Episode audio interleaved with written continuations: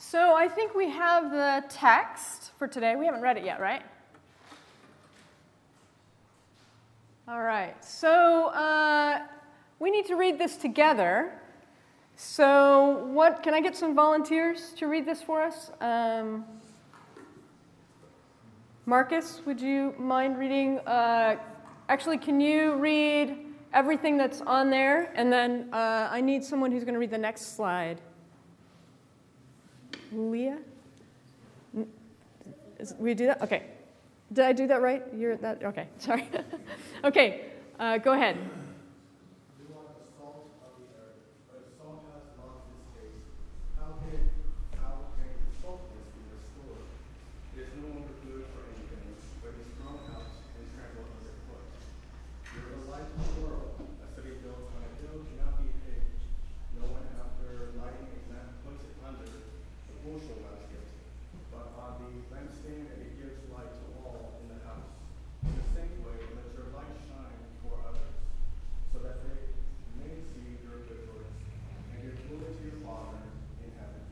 Okay, so actually, let's hold on.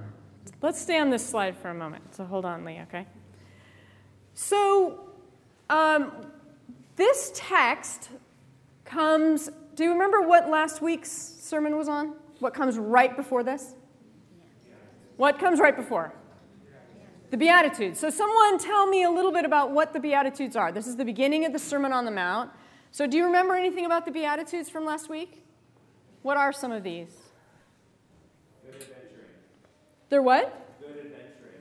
Good adventuring. So you guys talked about that last week? Yeah, we talked about how the, the Spanish, the, the word that the Spanish version translation uses has similar meaning to good adventuring. Rather than Like blessedness or happiness. Instead, it's like good adventuring to those who are poor in spirit. poor in spirit, to those who are mourning, to those who are peacemakers, to those who are hunger and thirst for righteousness, and happy adventuring to you who are.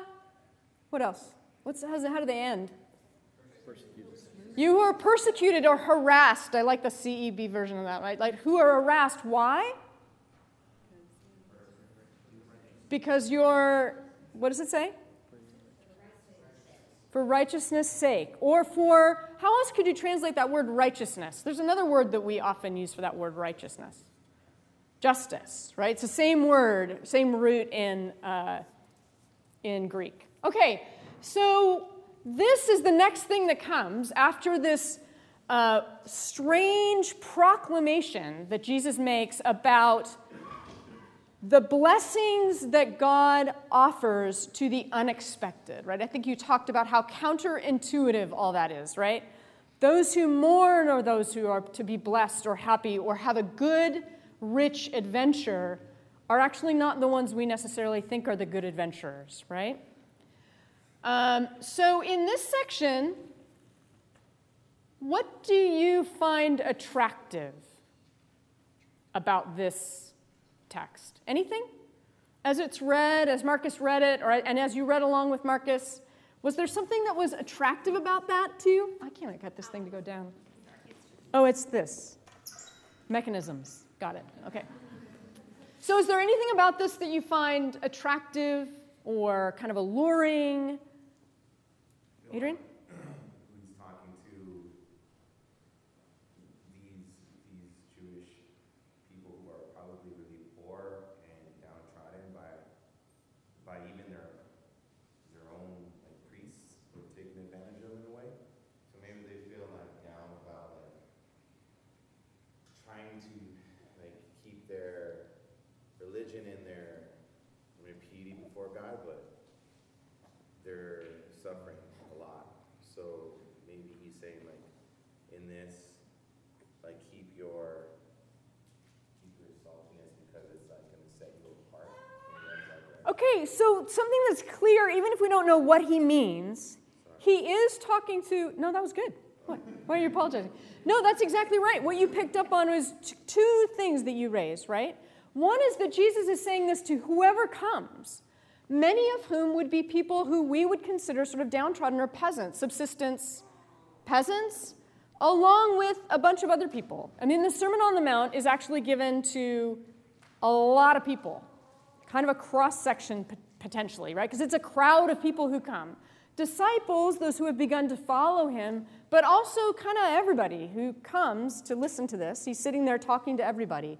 Surely many of whom are peasants, all of whom, if they're Jewish, are experiencing what in particular? Given where they are. Roman oppression, right? That's going to come up in the Sermon on the Mount. Um, so you raise that. Like he's saying this to everybody and to people who are not well off, but he's also saying something about their, and Adrian's like, like whatever it is, despite what anybody else thinks, they've got something, right? What is it described as? Salt and light. So, do you remember anything already in the Gospel of Matthew about light, or do you remember anything about light? Anyone remember there's, there is a text that comes before this where there is a fulfillment. Pardon me? Uh, no, it's actually not in baptism, but that, no. The heavens open.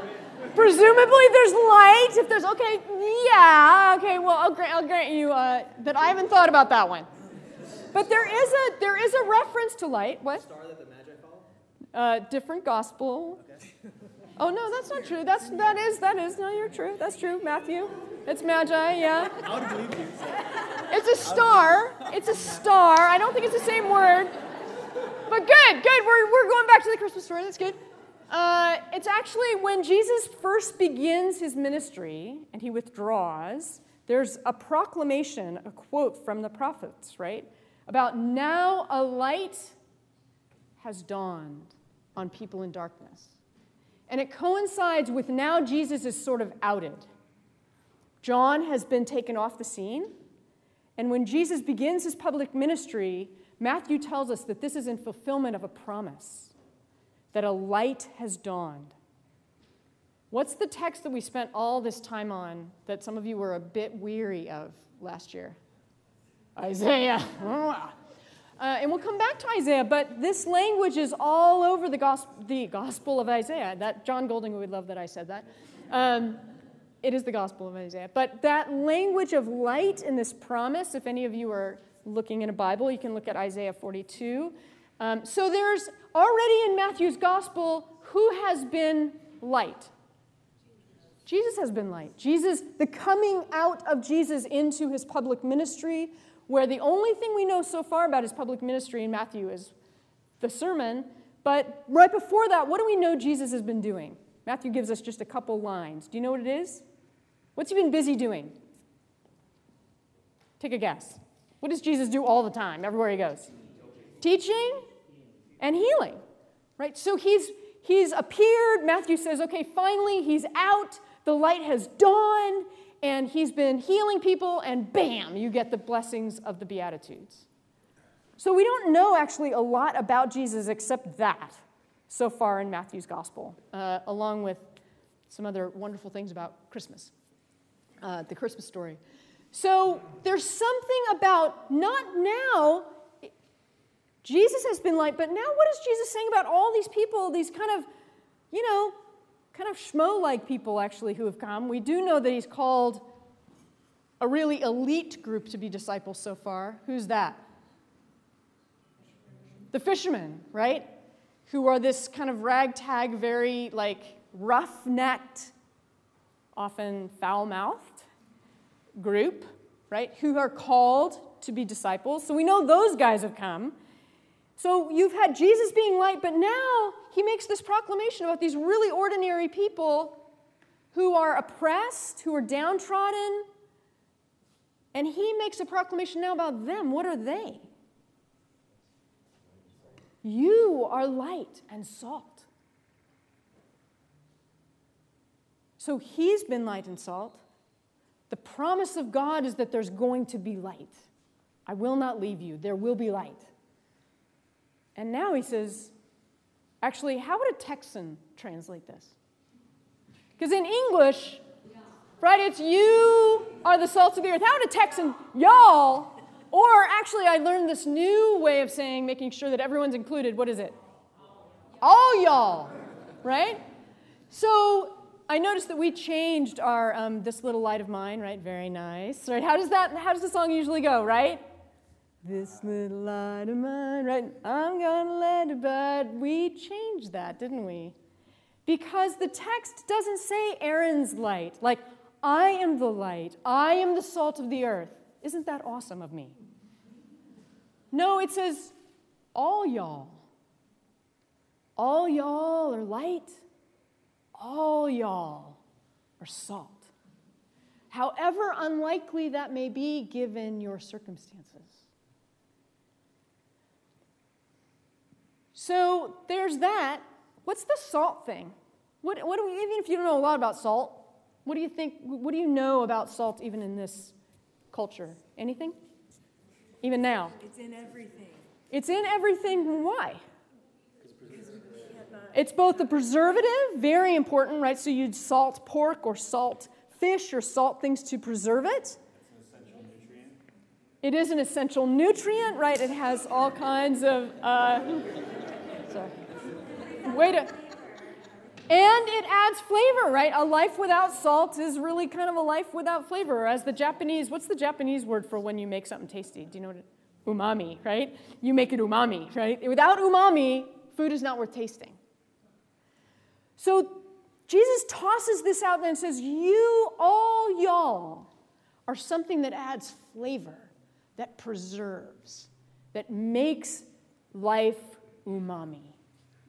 That adventure language, you might say, right, is picked up here, except to say, All y'all are this. Uh, okay, so Leah, you ready? We're going to go to the next one. Okay.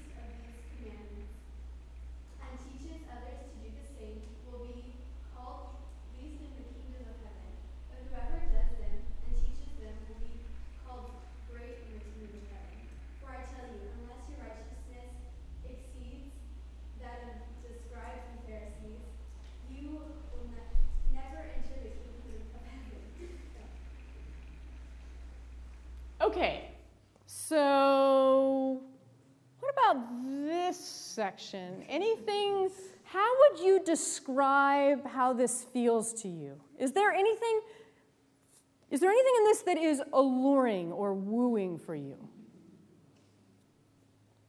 Is there any, you might say, hook that Jesus is throwing out for you?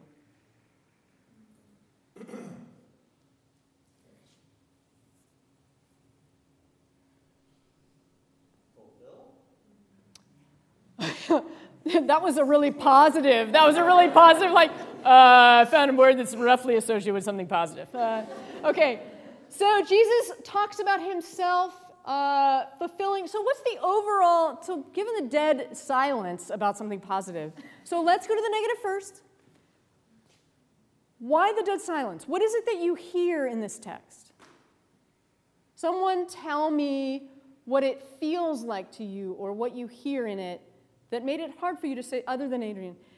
Right? No, you're great. You're like the person I want in class, right? We're the teachers. We're like, oh no, I got this. I got it. I got it. Uh, Naomi. okay, is there anybody who's not? No, I'm just kidding.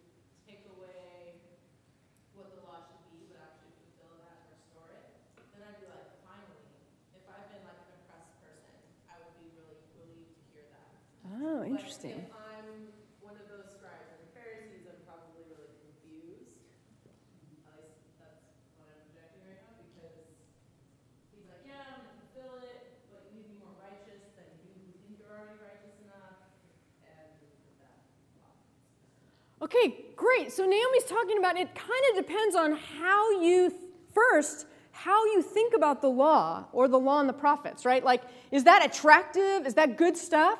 So do you read it and think, oh my gosh, finally, like the prophecies of Isaiah, finally that's going to come. That's going to happen. God didn't forget about it. God's actually going to fill that out and make it happen again because he's already made it happen. I mean, Isaiah wasn't just for the past, right? But but it's going to be filled out again. And that seems like really great news. Finally, awesome, wunderbar, right? But if I look at the law, perhaps like some of us look at the law, maybe as recovering evangelicals, some of you, right? What's the, what's the sense that some people have about the law and the prophets? Naomi mentioned one is that he's calling out the scribes and Pharisees. Have we seen the scribes and Pharisees yet in Matthew's gospel? Once, yeah, where? Uh, they came to John the Baptist to be baptized. Yeah, they come to John the Baptist, and John, being the kind of Carnegie, you know, he's the guy who took the Carnegie how to make friends and influence people, right? Because his initial thing, he sees the scribes and the Sadducees, uh, the Pharisees and Sadducees come, actually, these two different, very different camps. And what does he say to them? They're called vipers. Yeah, it's like uh, yeah, this is this is really not. Uh, yeah, John would not have made it in most churches. Let's just put it that way, right?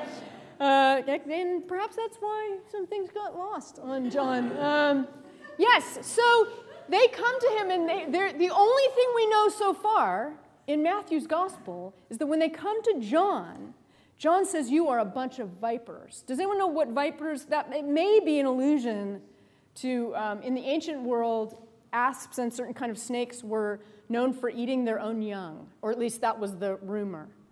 So, one of the things that might be being said about these leaders is that you're not actually for your people. But we haven't actually seen anything about them yet. Like, we haven't even met one, and they're already getting dissed. But, little aside, right? How would the people hearing this we know that the Pharisees are the bad guys, right? The scribes are the bad guys. But to the audience hearing this, who would they think about the Pharisees and the scribes?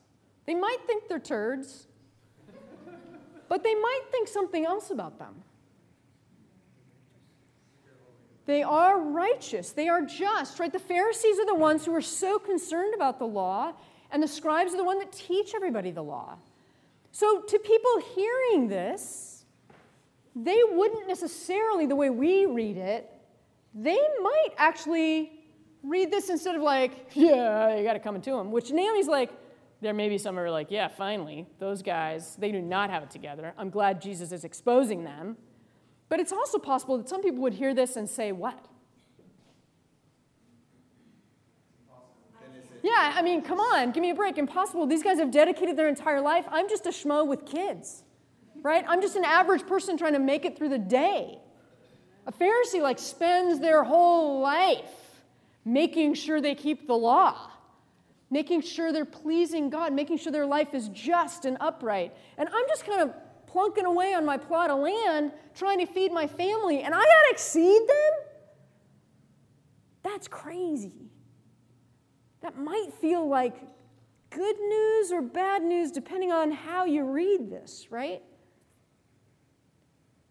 So, anything else about this that is meant to be perhaps attractive to us? There's, there is something in this, right, that Jesus is tossing out. Rob, help me out.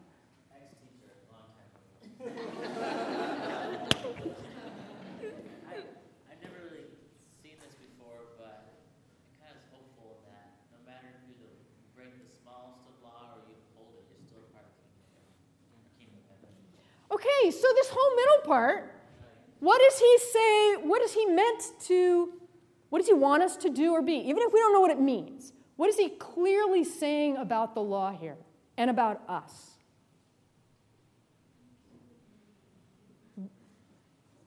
That if I keep even the smallest, what does he say about us?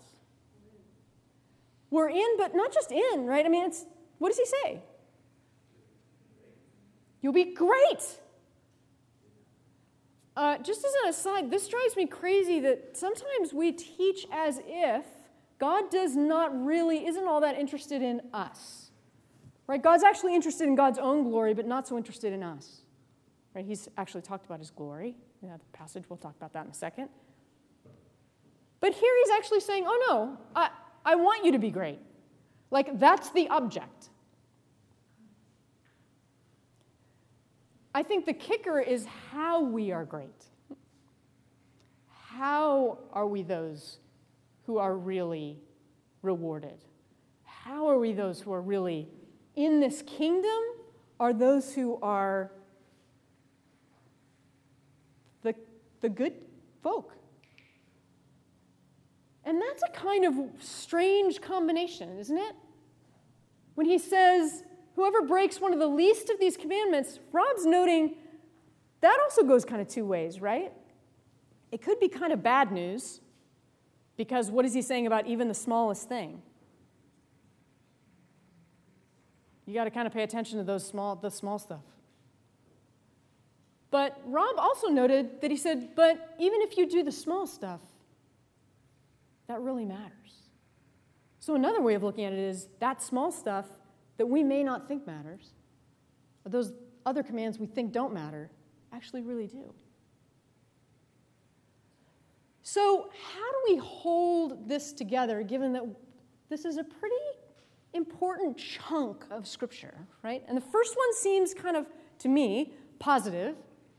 It's declarative, right? You all are salt, you all are light and you're going to live in a certain way, right? What's the point of that saltiness or light in that first text? If we can go back to that slide. We go back one. What's the point, say, of the light?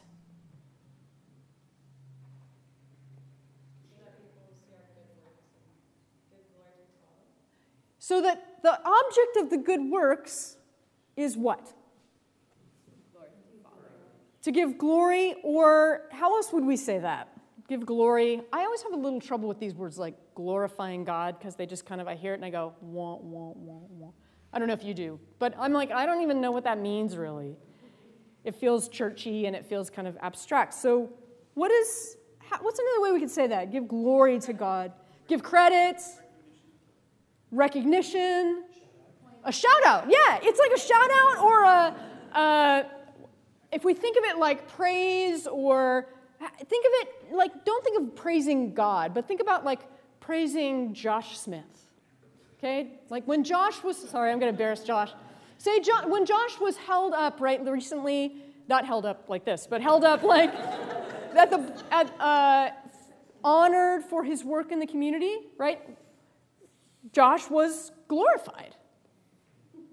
We don't let that go to your head because the rest of the time we're less like, we're your, we, yeah, we do plenty of tearing down, right? But we keep, we keep Josh humble. But in that moment, right, it was praising Josh for the things that Josh is and does. What kind of guy is Josh Smith? Well, here's how this guy is.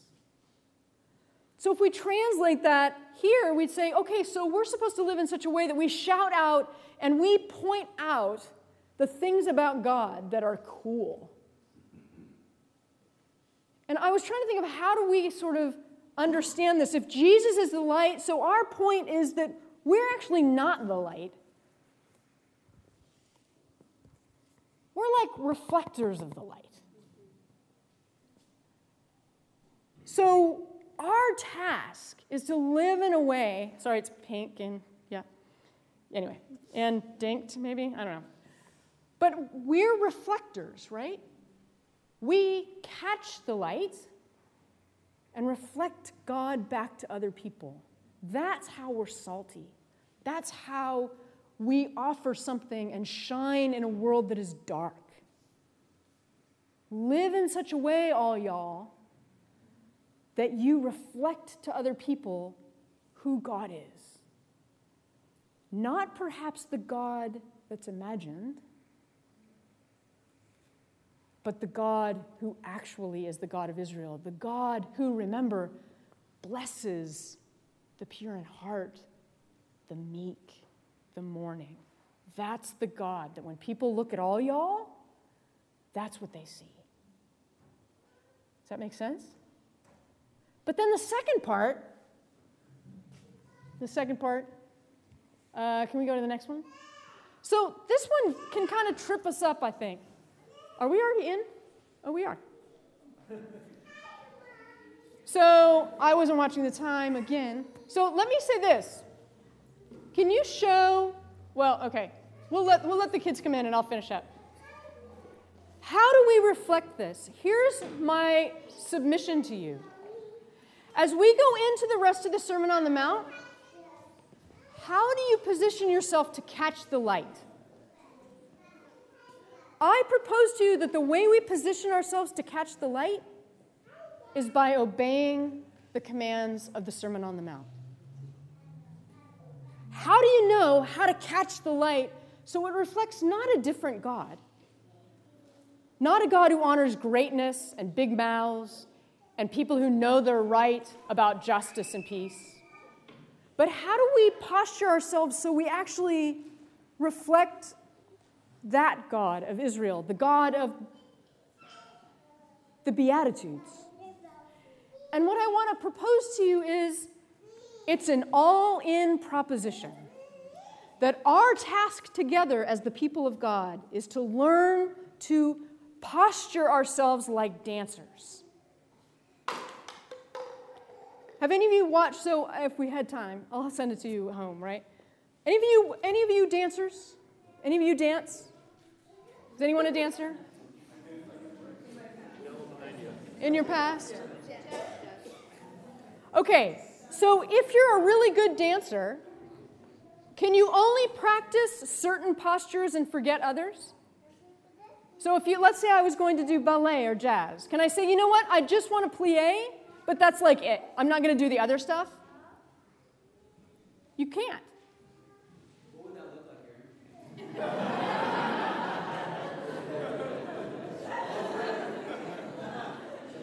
So, what I would propose is the reason that Jesus ties these all together is he says the way y'all have to reflect is y'all need to be people who are going to listen to these commands and practice together postures that reflect back who God actually is. And that's why the little stuff matters. Because if I'm doing something that's a big dance for a whole bunch of people, I can't just have one move. I got the forgiveness move, but the lust move, I'm like not down for that. In the Sermon on the Mount, he's going to say it's all in.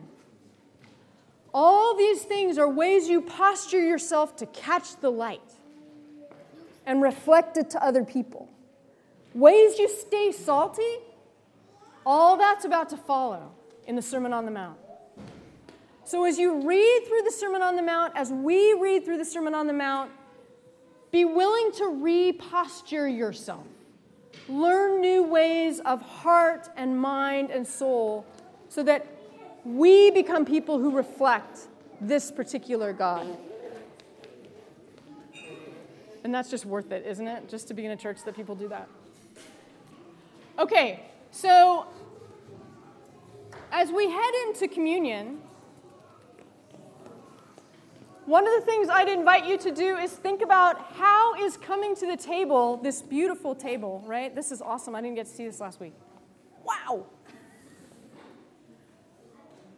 So this may be this may be cheesy, but when I saw this today, I thought what a reflection of the beauty of God's creation, right? But reflected to me through Aaron and his family's good work. It's a simple thing, right? But they made it in such a way that the beauty of what God has already created comes to the fore. So as you come to the table, open yourself to how God is inviting you to become a reflection of that good God of the Beatitudes. You want to do?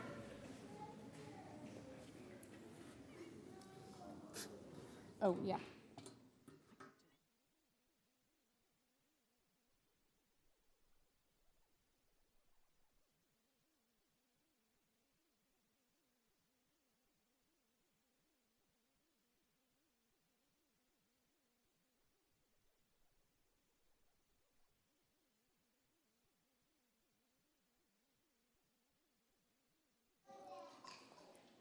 The, the images of salt and light are not shoulds. They're not imperatives. They're proclamations. And so I invite us to, to consider all that Aaron has shared and invite us to think about that. That when you come to this table as you are, um, you are, we are, all y'all are the salt of the earth um, and the light of the world. Um, and the light is not easily hidden, it takes a whole bushel to cover it.